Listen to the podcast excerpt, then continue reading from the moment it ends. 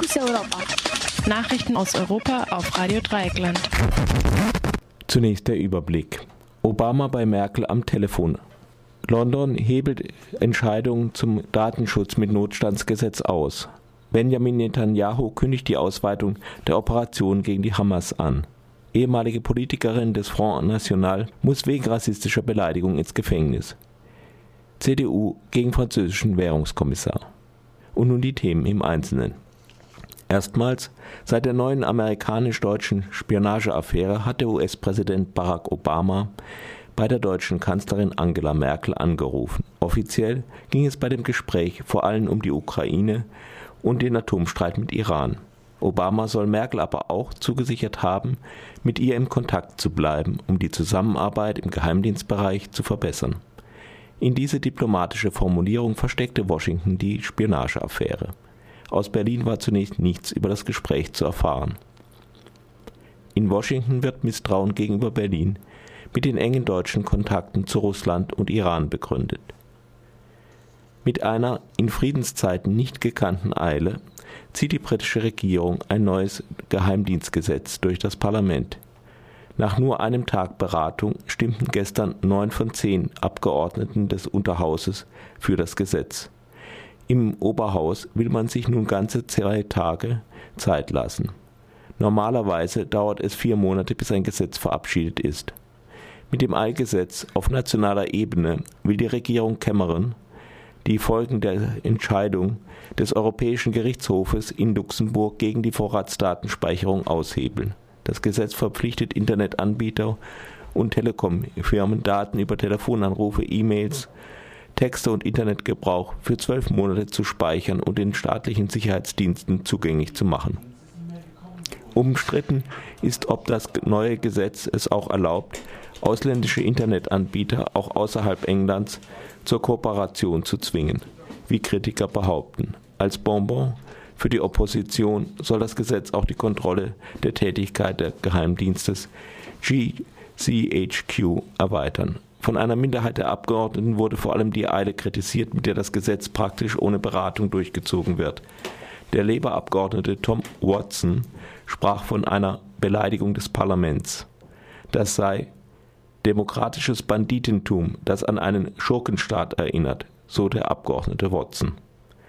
Wie der Whistleblower Edward Snowden enthüllt hat, betreibt der britische Geheimdienst GCHQ eine immense Überwachung und arbeitet dabei als Datenstaubsauger der amerikanischen NSA zu. Unter anderem soll der GCHQ in Zusammenarbeit mit den Amerikanern das Europäische Parlament und den Europäischen Rat ausgespäht haben. Nachdem ein von Ägypten vorgeschlagener Waffenstillstand von der Hamas gestern abgelehnt worden war, hat die israelische Luftwaffe heute Morgen erneut den Gazastreifen angegriffen. Zerstört wurden die verlassenen Häuser zweier Hamas-Führer. Nach palästinensischen Angaben wurden bei weiteren Angriffen 3 Menschen getötet. Erstmals wurde auch ein israelischer Bürger von einem Geschoss der Hamas getötet. Der israelische Ministerpräsident Benjamin Netanyahu kündigte eine Intensivierung der israelischen Operationen an. Der rechtslastige Außenminister Avigdor Lieberman sprach sich für eine Rückeroberung des Gazastreifens durch die israelische Armee aus. Die ehemalige Lokalpolitikerin des Front National Anne-Sophie Leclère wurde wegen eines Affenvergleiches zu 9 Monaten Gefängnis und 50.000 € Geldstrafe verurteilt. Der Front National muss ebenfalls 30.000 € Geldstrafe bezahlen, obwohl die Partei Leclerc schließlich ausgeschlossen hatte. Anne-Sophie Leclerc hatte die französische Justizministerin Christiane Taubira auf ihrer Facebook-Seite zusammen mit einem Affen abgebildet. In einem Interview meinte sie dazu: "Naja, ich würde sie lieber auf einem Baum sehen als in der Regierung." Taubira stammt aus dem Überseedepartement Französisch-Guyana. Sie war schon mehrfach das Opfer rassistischer Pöbeleien. Der Frankreich-Korrespondent von Radio Dreieckland, Bernard Schmid, ordnet den Front National als Partei mit faschistischer Herkunft ein.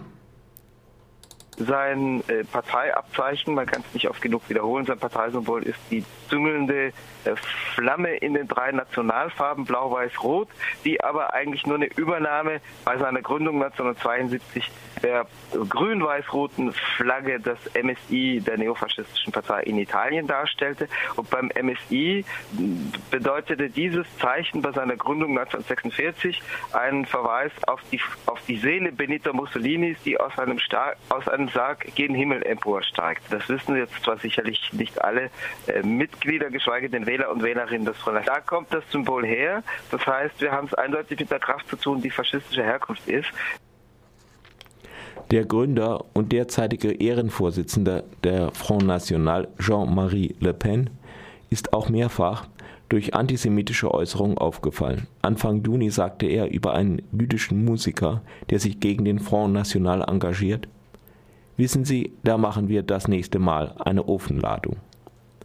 Seine Tochter und Parteichefin Marine Le Pen spielte diese Äußerung herunter. Im Gespräch mit dem Handelsblatt hat sich der Haushaltsexperte der Union im Bundestag, Norbert Barth, gegen Frankreichs Anspruch auf den Posten des EU-Währungskommissars ausgesprochen. Er begründete dies mit dem französischen Defizit. Der christliche Politiker sagte drastisch, dies bedeute, den Teufel mit dem Beelzebub auszutreiben. Es geht um Pierre Moscovici von der Parti Socialiste. Der ehemalige Finanzminister hatte sich insbesondere gegen die europäische Austeritätspolitik ausgesprochen. Bei ihrem heutigen Treffen in Brüssel sprechen die europäischen Regierungschefs über die Vergabe wichtiger Posten in der Union. Das waren sie, die Focus Europa Nachrichten vom 16. Juli 2014.